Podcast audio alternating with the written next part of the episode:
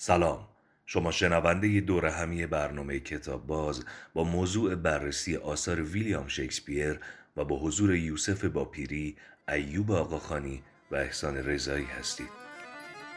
سلام سلام سلام. برنامه کتاب باز شروع شد.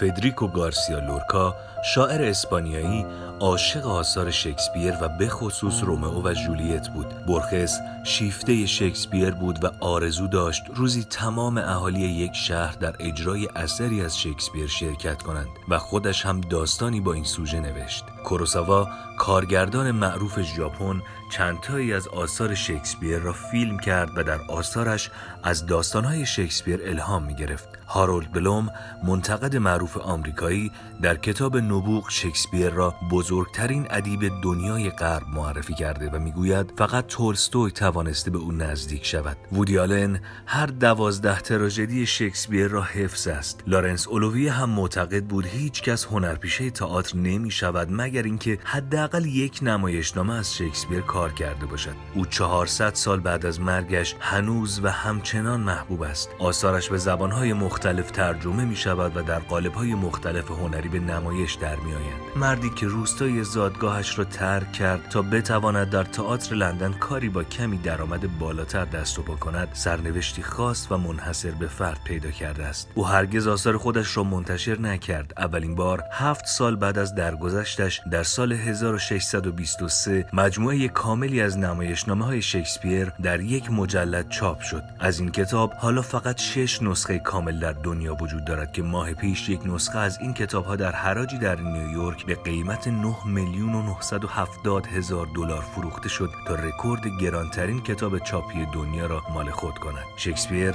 صاحب اغلب رکوردهای مربوط به نشر و کتاب است. بیشترین تعداد فیلم اقتباس شده بیشترین تعداد نمایش از آثار در لحظه حضور در نظرسنجی های مختلف و کلی چیز دیگر. آقای یوسف باپیری کارگردان و مدرس تئاتر آقای احسان رضایی کارشناس کتاب و آقای ایوب آخانی بازیگر کارگردان و نویسنده تئاتر به دور همی کتاب باز که می‌خوایم درباره شکسپیر صحبت کنیم. بسیار خوش اومدین. قبل از اینکه من سوال اول رو بپرسم و اگر می‌خواین سلام علیک کنین چون همیشه آقای رضایی ایرادای منو موشکافانه در واقع در میارن استخراج می‌کنن. دیگه الان این هفته چون تولدت بود هیچ ایرادی نمی‌گیرم ازت. بله. این هفته چون یک هفته از تولدت گذشته هیچ ایرادی ارادت من. شکسپیر درسته یا شکسپیر؟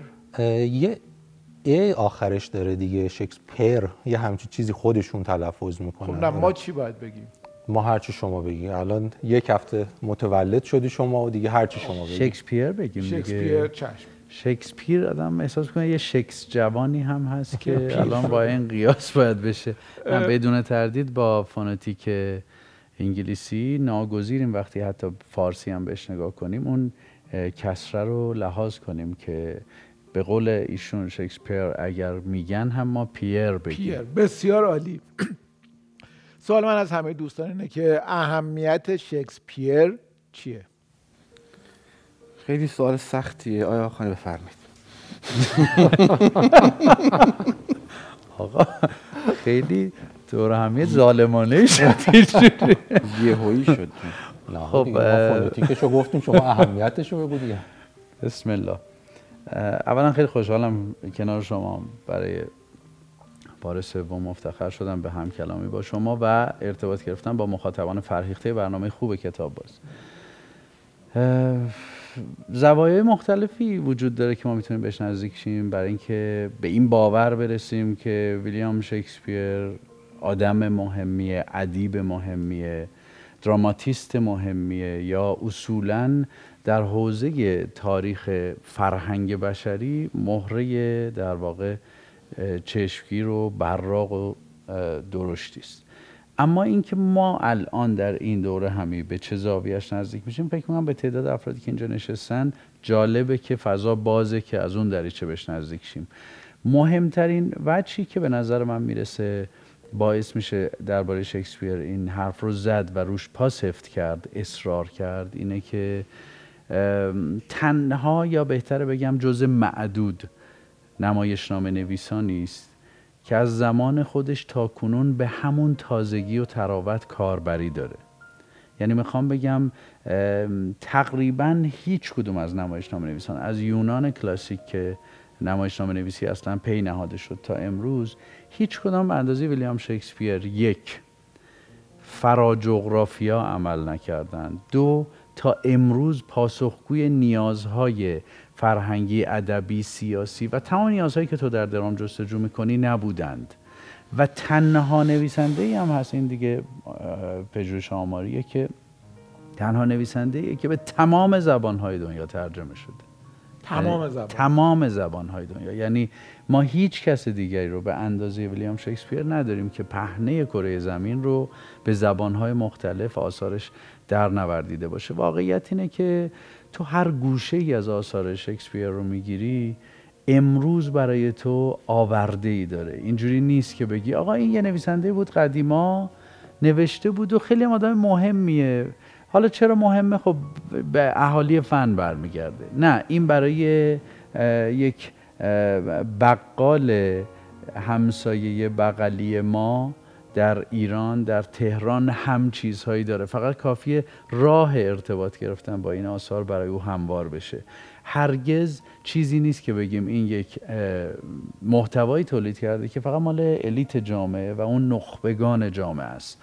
کافیه این زبان اون قشر و طبقه رو برابرسازی بکنیم با آنچه که شکسپیر میگه. می‌بینید که چقدر قرنها رو حرکت کرده به جلو و داره همزمان به عنوان یک اتفاق و یک امکان معاصر پاسخگوی نیازهای ماست. هم عصر او کریستوفر مارلو که در کافه ای در زمان او کشته شد نمایشنامه خیلی مهمی هم نوشته. تقریبا هم, هم به گوششون آشناست. لاقل اونهایی که دانش آموخته هستن دکتر فاستوس رو می‌شناسن. حالا یا به خاطر نظیری که شیطان در این نمایشنامه پیدا کرده مثلا مفیستوفلیس یا مفیستو بعد خود دکتر فاستوس یا فاست یا حالا با تلفظ های مختلفی که حالا گوته و اینا آوردن ما خیلی درگیر اینا نشیم. او یه نمایشنامه خیلی مهم نوشته دکتر فاستوس ولی واقعا چند دهه چند قرن تا به امروز بشمارید ببینیم چند بار به سمت نمایشنامه کریستوفر مارلو حرکت شده.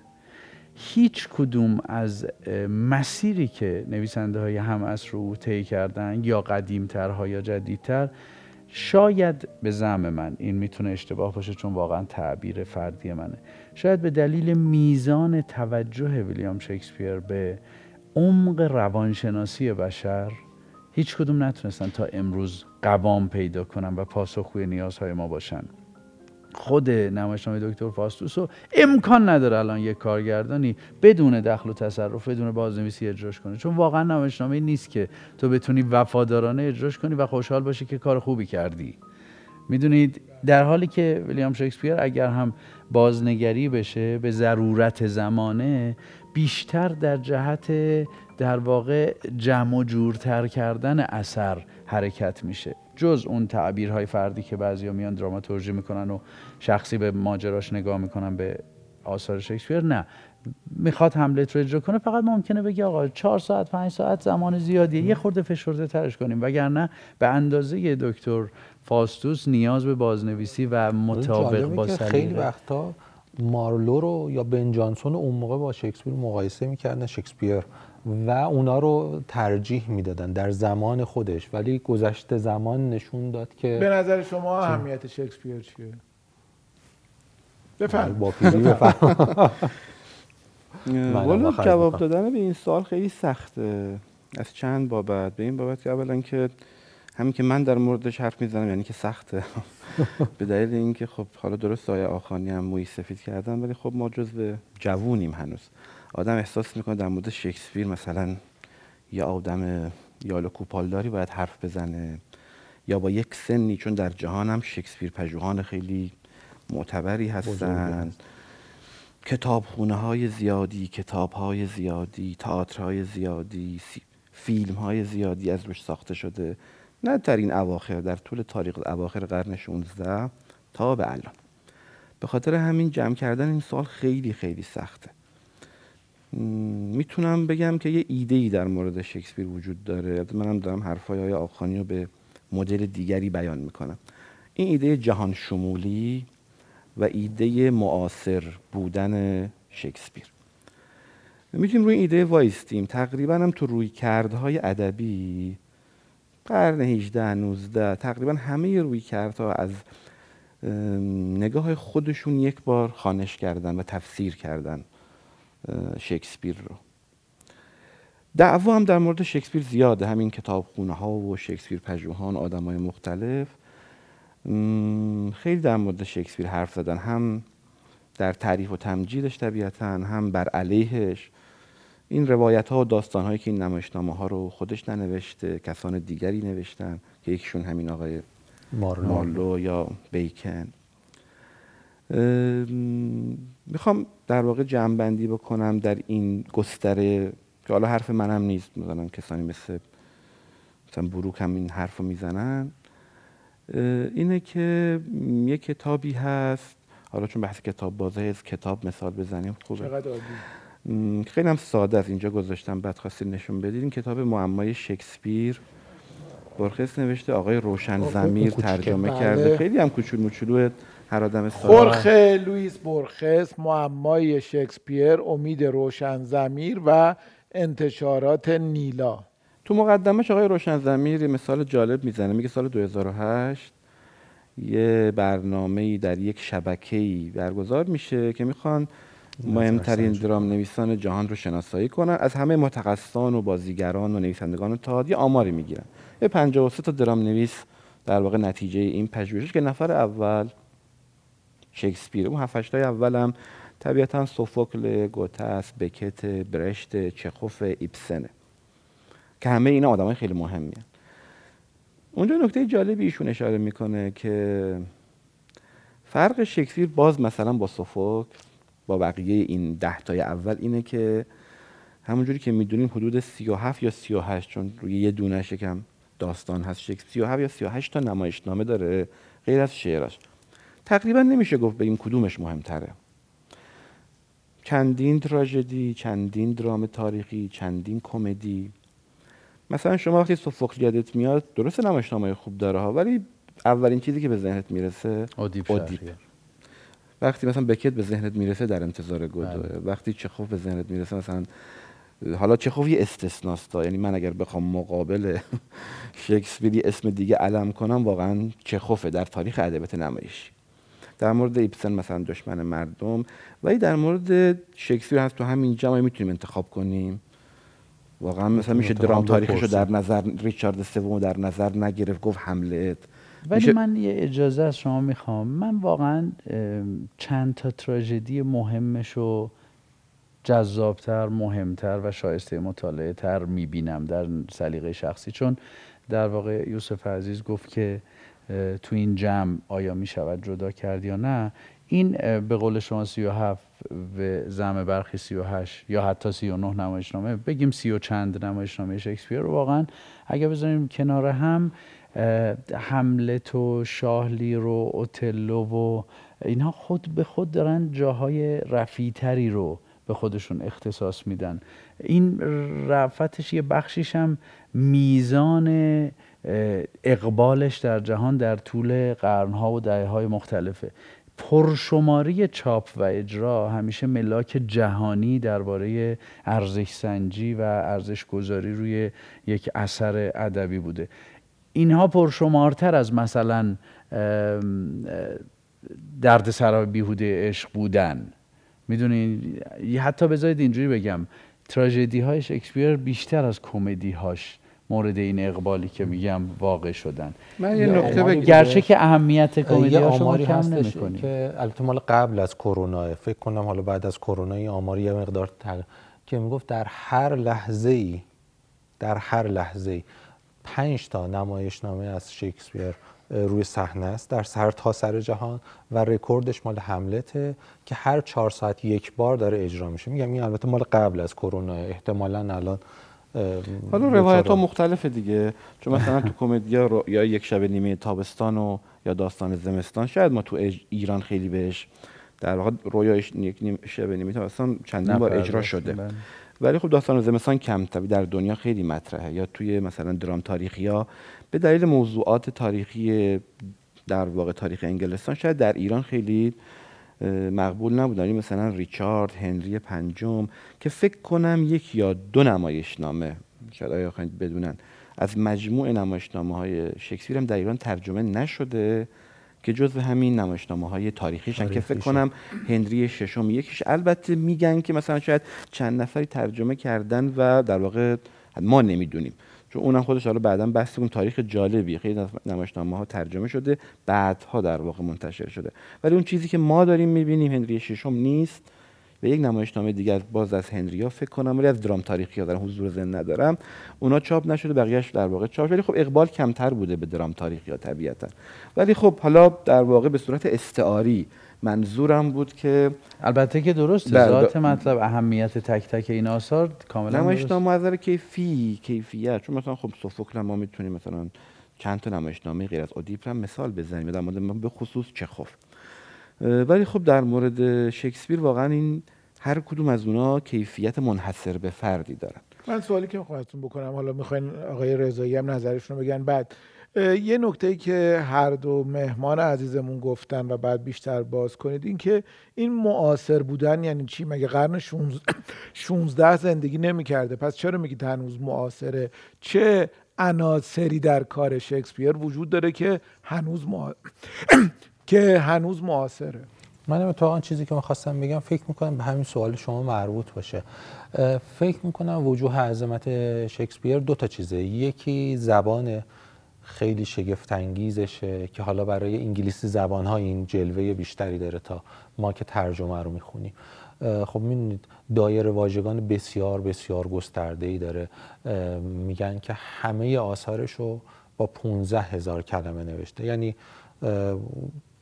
گذاشتن کنار هم هم ریشه هاش هم یکی کردن مثلا می‌شود و می‌شد و اینو یکی فرض کردم. نفر دوم جان میلتونه که 9000 تا واژه داره. کل آثارش برای اینکه بهش مقایسه کرد چارلز دیکنز کل آثارش رو با 5600 کلمه نوشته و آگاتا کریستی با 2640 کلمه.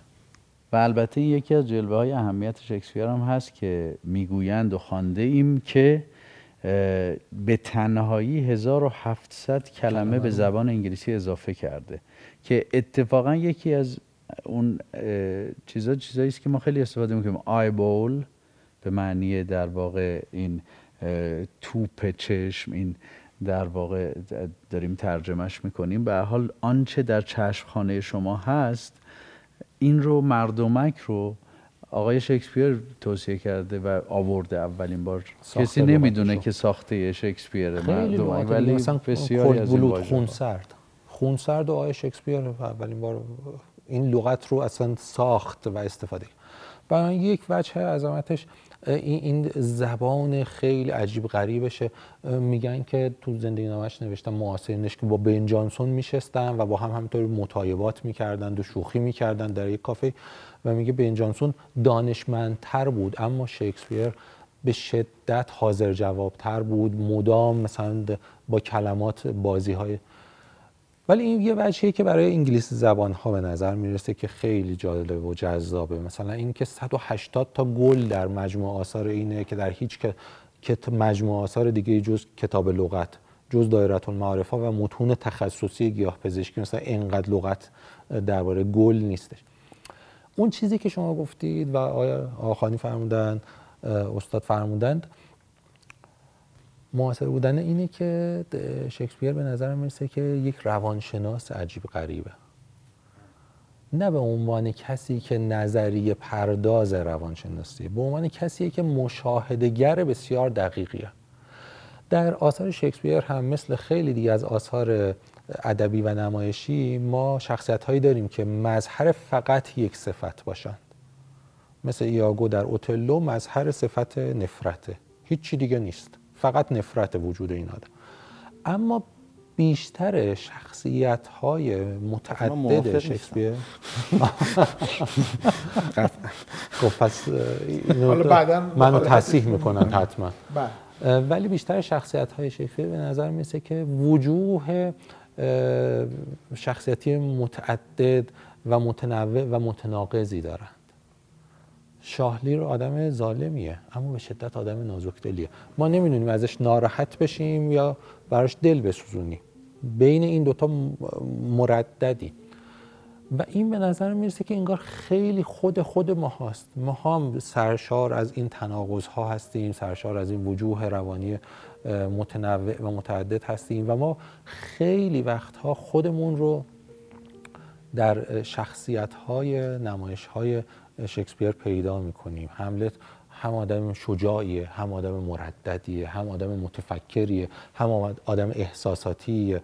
همه اینا هستش. و انگار خودمون اینو من فکر می‌کنم اون موثرت نه من با بله. بخش یاگوش با بقیهش که موافق بودم. اتفاقا یاگو هم شبیه بقیه کاراکتر اصلا کاراکتر تک بودی به معنایی که یه صفتی بهش الساق کنیم و بگیم بدین شکل حداقل در مورد در واقع نمایشنامه های شکسپیر من موافق نیستم. فقط یه نکته بگم اطلاعات آماری که دادیم یهو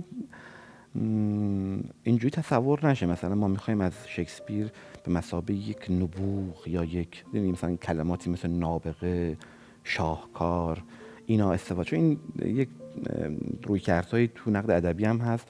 این دامن می‌زنه به یک نوع اختلافات طبقاتی به نظر من. اتفاقا خیلی ساده تر میشه انجام حتی مثلا من در مورد معاصر بودنش روی کرده دیگه دارم. مثلا دوستانی هستن تو نقد تو ماتریال فرهنگی اصولا معتقدن این حجمه شکسپیر در جهان رو در واقع حمایت ادبی جهان انگلیسی زبان ساخته. یعنی اینم یک روی کردیه. و به همین دلیل اتفاقا اونا روی همون نکته که آقای گفتن به همه زبان ها ترجمه شده شکسپیر رو در زبان های دیگر بیشتر می‌فهمن. چون میگن این یک اقتباس فرهنگیه که با فاصله فرهنگی از اون حمایت های گسترده ادبی از جهان انگلیسی زبان شکسپیر فهم شده. شاید نکاتی چون واقعیتش اینه که ما مثلا در زبان فارسی هم حداقل من که هیچ تخصصی در این زمینه ندارم. ولی خب زبان شکسپیر اصلا تو این فرایند ترجمه به این شکل قابل در واقع دریافت نیست. اون ایده ای که در واقع بیشتر رومانتیک های قرن 19 هم در مورد شکسپیر داشتن که اونو به عنوان نمایشنامه نویس نمیشناختن. بیشتر به عنوان شاعر میشناختن در واقع تو اون جهان فهم میشه. ولی وقتی به زبانهای دیگری ترجمه میشه اصلا روی کرد تغییر می‌کنه. که حالا بعدا اگر مثلا به کشور خودمون رسیدیم و حرف زدیم می‌تونیم هر نکته دیگری می‌خوام در مورد معاصر بودن حرف بزنم که اونم باز به خاطر همین کتاب باز بودن.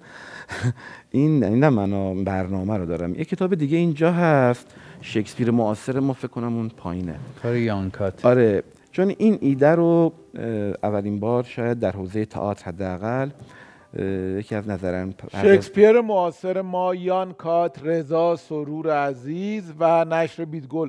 امیدوارم آقای رضا سرور هم به عنوان مهمان بیان به برنامه ما. خیلی برنامه جالب آقای باپیری شما خودتونم به عنوان مهمان تا برنامه ما نیومدین و من همینجا از شما دعوت می‌کنم که ما حالا امروز داریم از شکسپیر صحبت کنیم. یه دفعه درباره آقای باپیری کتابایی که خوندن کارهای بسیار دیدنی که اجرا کردن حتما صحبت بکنیم. شما دعوت ما رسمیه و من والا در همچین موقعیتی فکر نکنم باشم.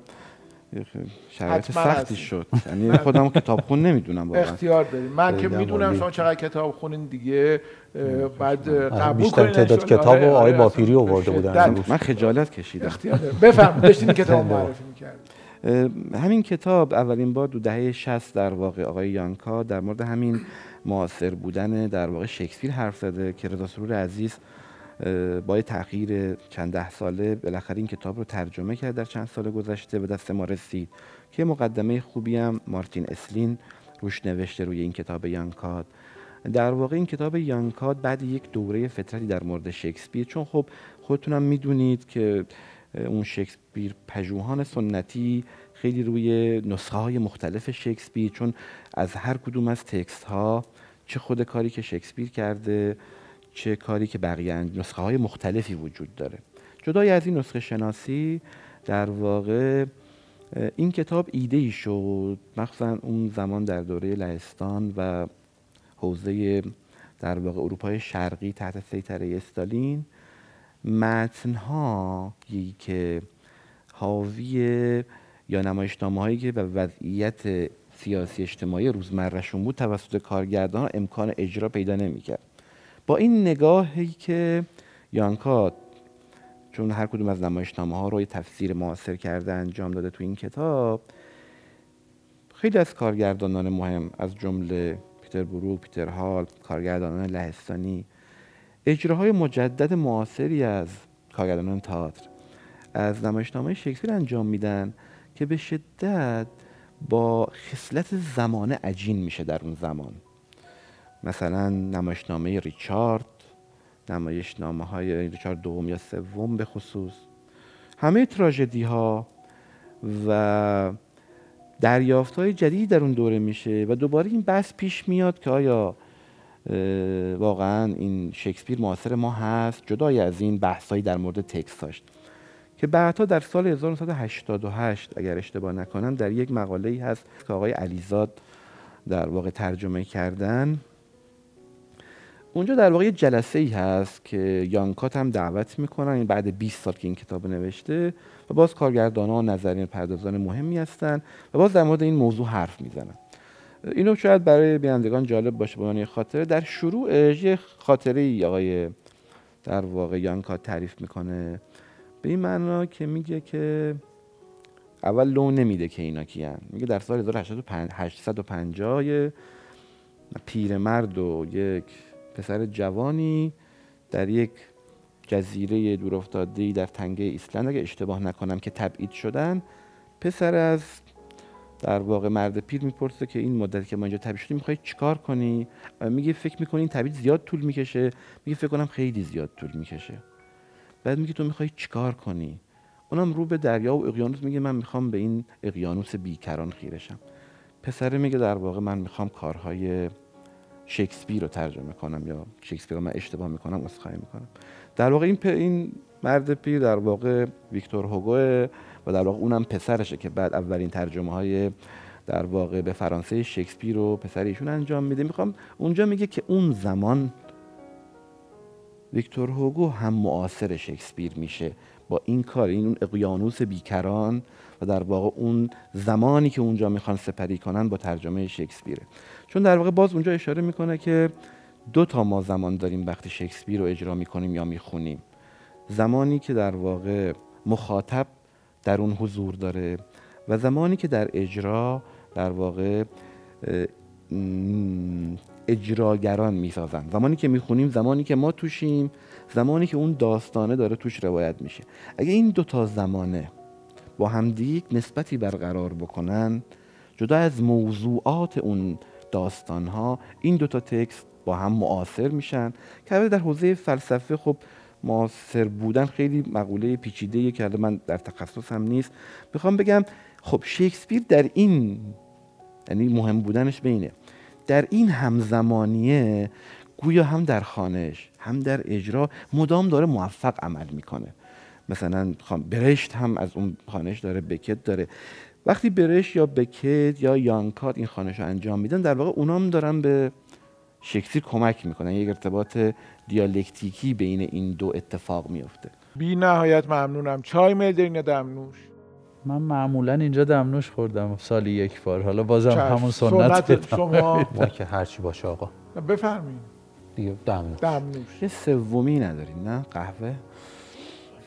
چرا باید اینجوری ما رو خجالت بدین خب من همه جدی اگر داشتیم که می‌گفتم چای میل دارین یا قهوه یا دمنوش به اندازه جدیتشون باید قهوه بهشون بدین. نه ولی من من عذرخواهی می‌کنم. چای میل من شما رو خیلی دوست دارم. متقابل این است که می‌دونیم متقابل. پس قهوه رو بیار دیگه. و برخوردشون رو دیدم اشتباه کردم. همین دوتا هم تازه با بزاریات بله ارادت شکسپیر داستانهایش را از کجا آورد؟ این سوالی است که محققان به پاسخ آن علاقه زیادی دارند و تحقیقات فراوانی در مورد ریشه های داستان های شکسپیر و نمونه های مشابه آنها در جریان است. مثلا در مورد هملت نمونه هایی با تم مشابه در افسانه های ایتالیایی، اسکاندیناوی، اروپای شرقی و حتی داستان های عربی پیدا کردند. خلاصه این تحقیقات دو چیز است. یکی اینکه شکسپیر به داستان هایی که پیش از خودش نوشته بود نظر داشته. مثلا داستان رومئو و جولیت را از داستان واقعی یک نویسنده ایتالیایی به نام لویجی دیپارتو که آن را در سال 1530 نوشته بود اقتباس کرده است. دیپارتو داستان اتفاق بین دو خانواده در شهر ورونا را تعریف می کند که هنوز هم خانه‌ای که گفته می شود متعلق به جولیت بود و رومئو و او با هم در آنجا ملاقات می کردند محل بازدید گردشگران است. به علاوه شکسپیر اسم بعضی شخصیت های قصه را از کمدی الهی دانته گرفته است. نکته بعدی اما از این هم عجیب تر است. اینکه شکسپیر بعضی جملات و عبارتهایی را که از آنها خوشش آمده از متنهای دیگر برداشته و در نمایشنامه خودش استفاده کرده. مثلا در مکبس دو ترانه از زبان جادوگران هست که نسخه کامل این دو ترانه قبلا در نمایشنامه جادوگر اثر میدلتون که هفت سالی زودتر منتشر شده بود وجود دارد. البته این موضوع یعنی وام گرفتن از متون همدیگر در آن زمان امری رایج بود. هنر شکسپیر اینجاست که با روایت دوباره داستانهایی که قبلا تعریف شده بود شاخ و برگ دادن و کم و زیاد کردن آنها و بعد هم اضافه کردن دیدگاه خودش به قصه توانسته متنهای شاهکار خلق کند. دمنوش دمنوش چای که نبات هم داره. منم که شیرینی نمی‌خورم چای بی نبات. بفرمایید تا سرد نشده و بگین که توی آثار شکسپیر شخصیت مورد علاقه شما کدوم شخصیته؟ و اگه بخواین به بیننده های ما پیشنهاد بدین میگین با کدوم کتاب کدوم نمایش نامش شروع کنن خواندن شکسپیر رو. سوال, سوال بسیار خوبیه آقای آقاخانی. نکته اینجاست که از چه منظری؟ مثلا اگر از من به عنوان کسی می‌پرسی که دستی هم در بازی داره مثلا بگی کدوم رو دوست داری بازی کنی؟ بلا شک میگم یاگو. خب همیشه برای من کاراکترهایی که ابعاد منفی قابل توجیهی دارن که یاگو سرآمده اونهاست توی اوتلو. جذابترن. یعنی همون تیره هایی که خیلی هم تیره نیستن. یعنی توجیهات یاگو خیلی منطقیه که چرا نباید اوتلو مغربی اونجا صاحب قدرت بشه به عنوان مثال. بنابراین هیچ وقت من اون رو خبیس عجیب و غریب تکرنگ نمیبینمش و بازیش جذابتره. ولی ممکنه اگر از من به عنوان کتاب خان و کتاب باز بپرسی کاراکتر دیگه رو انتخاب کنم. میشه اونم بفرمایید. شاید اون موقع حملت رو انتخاب کنم. من توصیه می‌کنم که با فیلم هایی که از روی آثار شکسپیر ساخته شده شناختن شکسپیر رو شروع کنن. مثلا چی؟ حالا مثلا خود حملت که نسخ مختلفی داریم تا سال 94 که کنت برانا آخرین نسخش رو ساخت و میگم وفادارترین نسخه به اصل نمایشنامه ویلیام شکسپیره.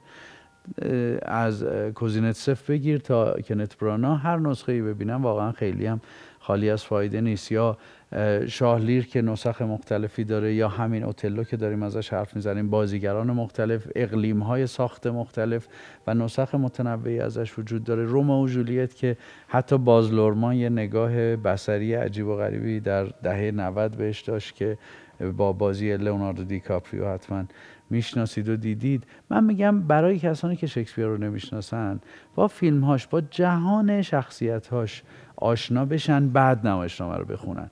من خیلی به عنوان یک کتاب بازی که دوست دارم آدمهای دیگری رو کتاب باز بکنم برام اهمیت داره که کتابی رو که به یه نفر توصیه می‌کنم اصرار نکنم خوشش بیاد. زمینه های خوش آمدنش رو فراهم کنم.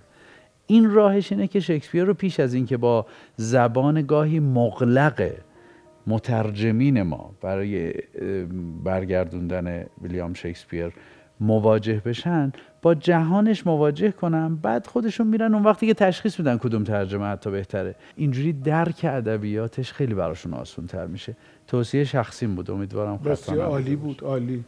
آقای رضایی بفهمید من خب خیلی از آثار شکسپیر رو دوست دارم ولی حالا که اقتباس سینمایی هم مطرح شد شاهلیر و اون اقتباسی که کوروساوا ازش انجام داده. روشن فکرن آقا. من آوردی کنار خیلی. دو تا روشن فکر نشون خیلی دوست دارم اون اقتباس رو. رن یا آشوب. آشوب. رو دارن میگن. آره خیلی حیرت انگیزه. ولی تو ترجمه ها حالا یه ترجمه هم من پیشنهاد بدم. یه شخصیت تاریخی داریم ابوالقاسم خان ناصر الملک تو کتاب تاریخ دبیرستان یه عکس کوچولو ازش بود و گفته بودن که این نایب السلطنه احمد شاه قاجار بود بعد از ازدالملک که تا سن قانونی برسه احمد شاه دو تا نایب السلطنه داشت یکیش همین ابوالقاسم خان ناصر الملک بود. دو تا ترجمه داره از شکسپیر یکی اوتلو بله. و یکی داستان شورانگیز تاجر وندیکی همون ونیزی من فکر می‌کنم که خیلی نصر ویژه و خوشخانی داره این کار با اینکه یکم قدیمیه ولی یکم نه ولی خیلی قدیمی. به نظرم میشه خوندش. تجدید چاپ هم شده نشر نیلوفر زده با جلد دیگه این جلدیه که قبلا شده. این البته اون موقعی که ترجمه کرده بود منتشر نشد دهه سی منتشر شد و دهه 1940 چهل. بله. و استاد نشسته گفتم تایید بگیرم. تکذیب گرفتی. آره. و الانم یه بار نشر نیلوفر بازنشر کرده اینها رو. من خیلی این نصر رو دوست دارم. بسیار عالی. باپیری. آقا بفهم والا داری بحث ترجمه ها شد و اینا پیچیده شد.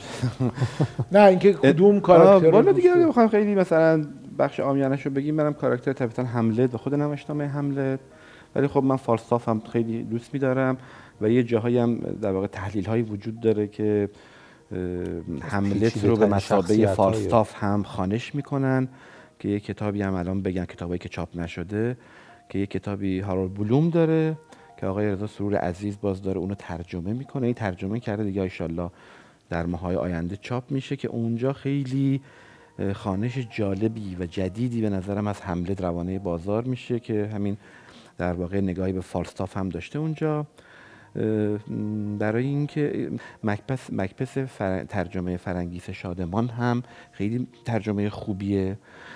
ترجمه عبدالرحیم احمدی هم ترجمه مناسبیه. یه ترجمه دیگه هم هست که الان یادم نیست. چون این نکته هم جالبه.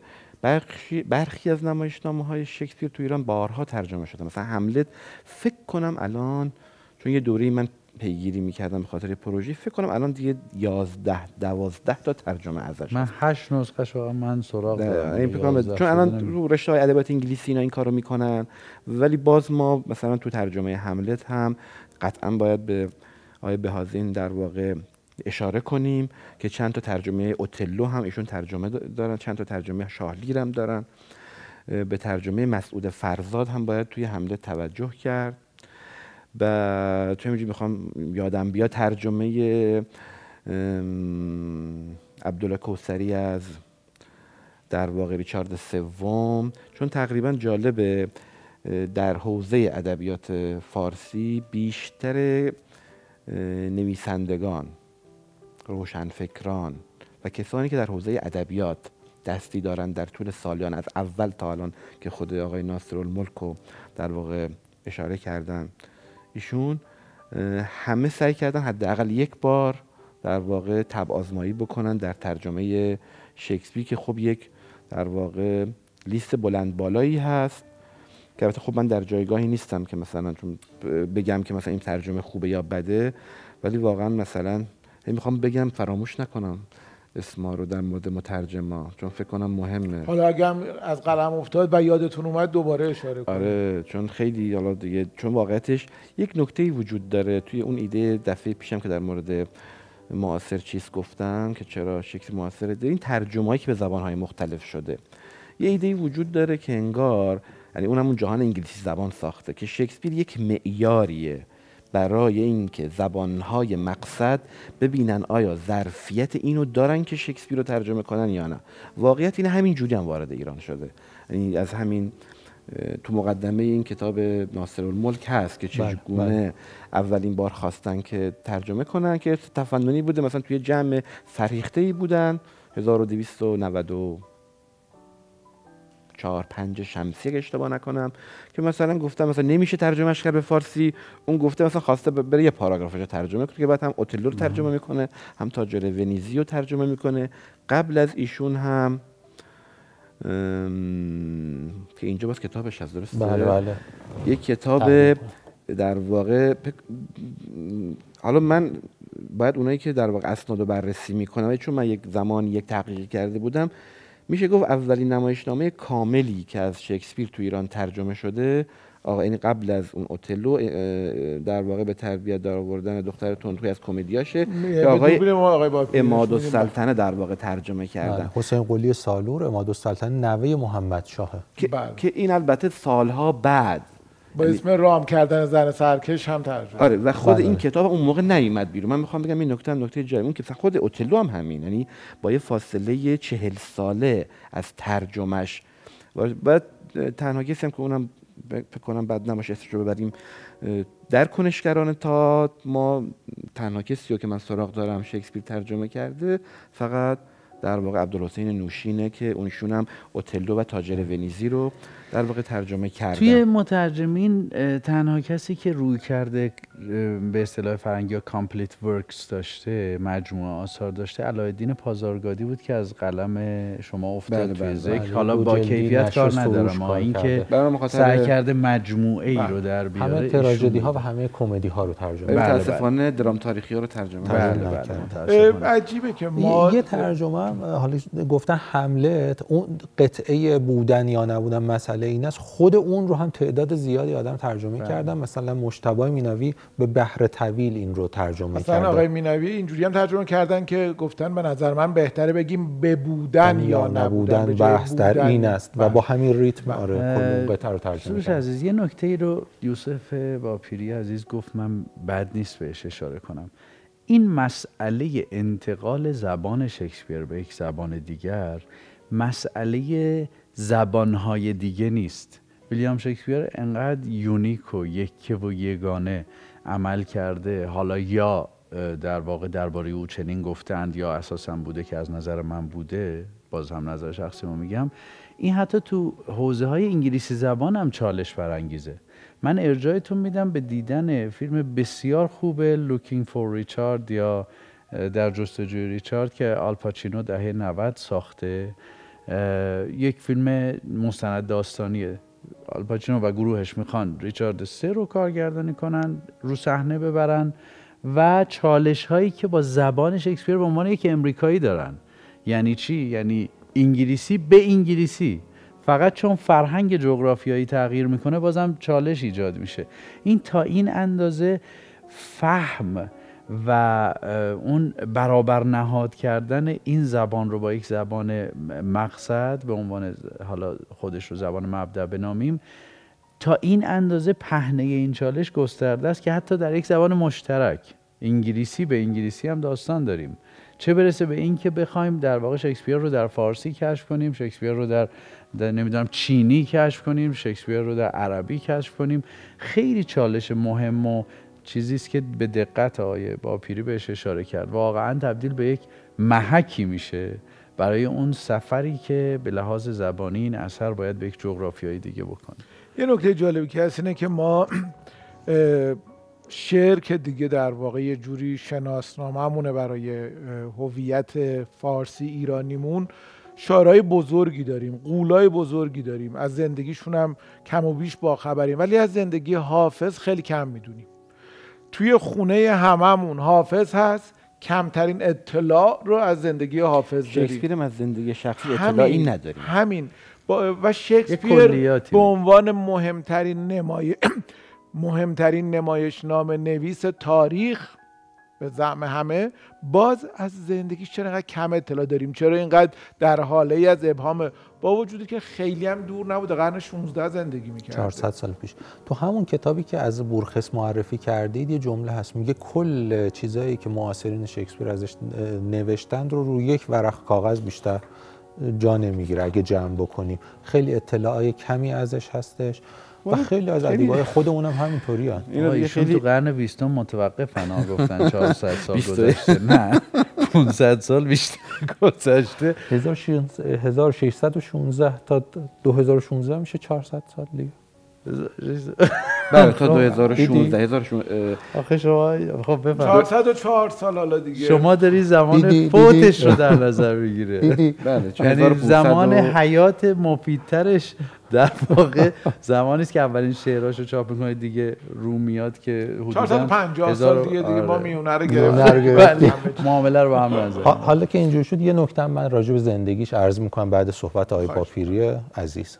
چون ارتباطی خواستیم بین شعرهای ما و در واقع مترجمینم که گفتیم یه نکته نباید فراموش بشه. باز آدم چون آدم زمان کمی داره آدم اینقدر این گسترده میترسه که بگه اینو نگم اینو نگم بعدا واقعش باید تاثیر اقلیت ارامنه و آشوری رو در آشنایی اول ایرانیان با در واقع شکسپیر نباید نادیده گرفت. روایت هست که حتی قبل از در واقع اماد سلطنه و ناصر الملک. اولین کسی چون اجرا بوده می‌دونید دیگه هم در تبریز و هم در گران هتل و هم در اقلیت آشوری در ارومیه ما اجراهایی از اوتلو و تاجر ونیزی رو بر اساس اسناد داریم. شخصیتی هست اگر اسمش رو درست تلفظ کنم هوانس خان که ملقب به مساعد و سلطنه بودن. گویا چندین نمایشنامه رو ترجمه کردن ولی بر اساس مکاشفه من فکر کنم به زبان ارمنی بودن به زبان فارسی نبودن. ولی نکته این کاراکتر چیه؟ اینه که ایشون در بر اساس این بحثی که الان انجام دادیم در 300 سالگی شکسپیر در 1916 اولین ایرانی در مرگش در 300 سالگی بزرگ داشتش.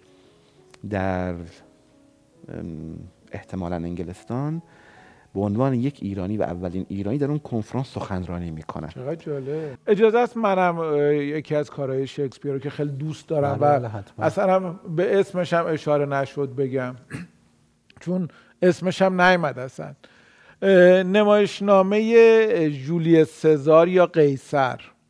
که فیلم هم ازش ساخته شده مارلون براندو بازی می‌کنه. مارک آنتونی رو بازی بله مارک آنتونی رو بازی می‌کنه. و سالا پیش من یه مطلبی میخوندم مثلا آماده نبودم. حالا یه چیزی بیاد به این نمایشنامه ارجاع بده. داشت درباره تاثیر تبلیغ بر افکار عمومی می‌گفت که چه جوری ممکنه تبلیغات افکار عمومی رو یک دفعه از این رو به اون رو بکنه. و مثالی که زده بود خطابه از خطابه که در واقع بعد از اینکه قیصر کشته میشه بروتوس میاد برای مردم صحبت می‌کنه. هم توی فیلم و هم توی نمایشنامه. واقعا شورانگیز. اول بروتوس میاد صحبت می‌کنه. آه. بروتوس نجیب میاد صحبت می‌کنه و مردم خیلی تایید می‌کنن. تایید می‌کنن که چقدر کار خوبی کردید. چقدر کار بزرگی کردید. چقدر به روم خدمت کردید با بله. کشتن سزار. مارک آنتونی که دوستش بوده میگه حالا که شما صحبت رو کردین و مردم هم اینقدر شما رو قبول دارن منم این دوستم بوده. چند کلمه ای منم صحبت بکنم. چند کلمه ای منم. بروتوس هم با خیال راحت دیگه خیالش راحته که تاییدا گرفته. میگه که تو هم رفیقت بیا چند کلمه فقط مواظب باش مردم بعدا بلایی سرت نیارن. و میره. و مارک آنتونی چنان خطابه ای ایراد می‌کنه. قضیه معکوس چنان تجلیلی می‌کنه چنان صحبتی می‌کنه که اصلا مردم دقیقا نظر بر میگرده و هجوم میارن و اصلا جنگ میشه که میرن بروتوس اینا رو بکشن و چقدر این خطابه چقدر اون بازی چقدر اون فیلم بله همش بله. عالیه آره. من دقیقا اینجا یه پرانتز باز کنم. یوسف عزیز یه چیزی گفت من همونجا موندم که کی میشه دربارش حرف زد. ولی من میگم این یعنی نبوغ. اینکه در واقع اشاره کردن ایشون که ما لزوما با یک نابغه مواجه نیستیم. من میگم اگر نبوغ جز اینه که یک نفر که نگهدارنده اسب های تماشاگران تماشاخانه است بعد از مشکلی که با آن هاتاوی زنش که هشت سال بزرگتر از خودش بوده پیدا می‌کنه و زندگیشو ترک می‌کنه میره اونجا بالاخره شغلی جور کنه و این شغل رو به دست میاره. از نگهداری اسب های تماشاگران تا رسیدن به توی تماشاخانه پذیرایی از نمایشگران و بعد ویرایش و نگهداری و نظم بخشیدن به متون شروع کنی و بعد این جایگاه رفی رو در تاریخ کسب و در کنی. دو سالگی هم بمیری. بله, بله، واقعا بله، فکر می‌کنی. اگر اسمش نبوغ نیست پس من تعریفم از کلمه نبوغ واقعا چیزی جزئی من یه نکته نیست. بگم. طبیعتا در این تعریف درسته. نکته اینه که بالاخره این واژه ها یه جایی تولید شدن. در این تولیده یه آدمایی با استعدادن یا آدمایی نبوغ دارن. این باعث شده که در همین تبلیغاتی که شما الان اشاره کردین من به نظرم حداقل من در این روی کردهایی که حالا اسمشو نمی‌خوام ببرم الان تو این برنامه در واقع همراه نیستم. این واژه هایی که در فضایی که ما توش زندگی می‌کنیم دارن تولید میشن و آدم ها رو متمایز می‌کنن به این دلیل. بله تلاش و انتخاب کاری که آدما انجام میدن. پس هر آدمی می‌تونه در این وضعیت قرار بگیره. نمی‌تونیم یک فردی به یک دلایلی متمایزه. بله همین چیزایی که آخرین کاران درسته. ارتباط مستقیم با تات این همه نمایشنامه که نوشته احتمالا مدام مثلا چیزی که امشب نوشته فردا مثلا دیدتش خودش بازی کرده. شهر این بحث واژگان که مطرح کردن شهر لندن شهر بسیار شلوغی بوده. از جاهای مختلف اونجا حضور داشتم. مشخصه یه آدم پرتلاشی بوده که با دقت همه رو گوش می‌کرده همه رو نگاه می‌کرده مینوشته دوباره می‌رفته در اون گلوب در واقع تمرین می‌کرده. نقش های خودش مثلا توی فیلم شکسپیر عاشقم بسیار دارن پر جنب و جوشیه. این بر اون قراره از این نگاه میشه گفت که همچین کاراکتری اون موقع مثلا حالا روی کردن مخاطبین همه می‌تونن. حالا شاید اگه بخوام خیلی آرمانی حرف نزنم. همه می‌تونن به شرطی خب در این وضعیت قرار بگیرین تلاش خیلی. ممنونم از توضیح شما خیلی ممنونم از صحبت های شما صحبت های شما بسیار ممنونم از شما و خدا نگهدار شما باشه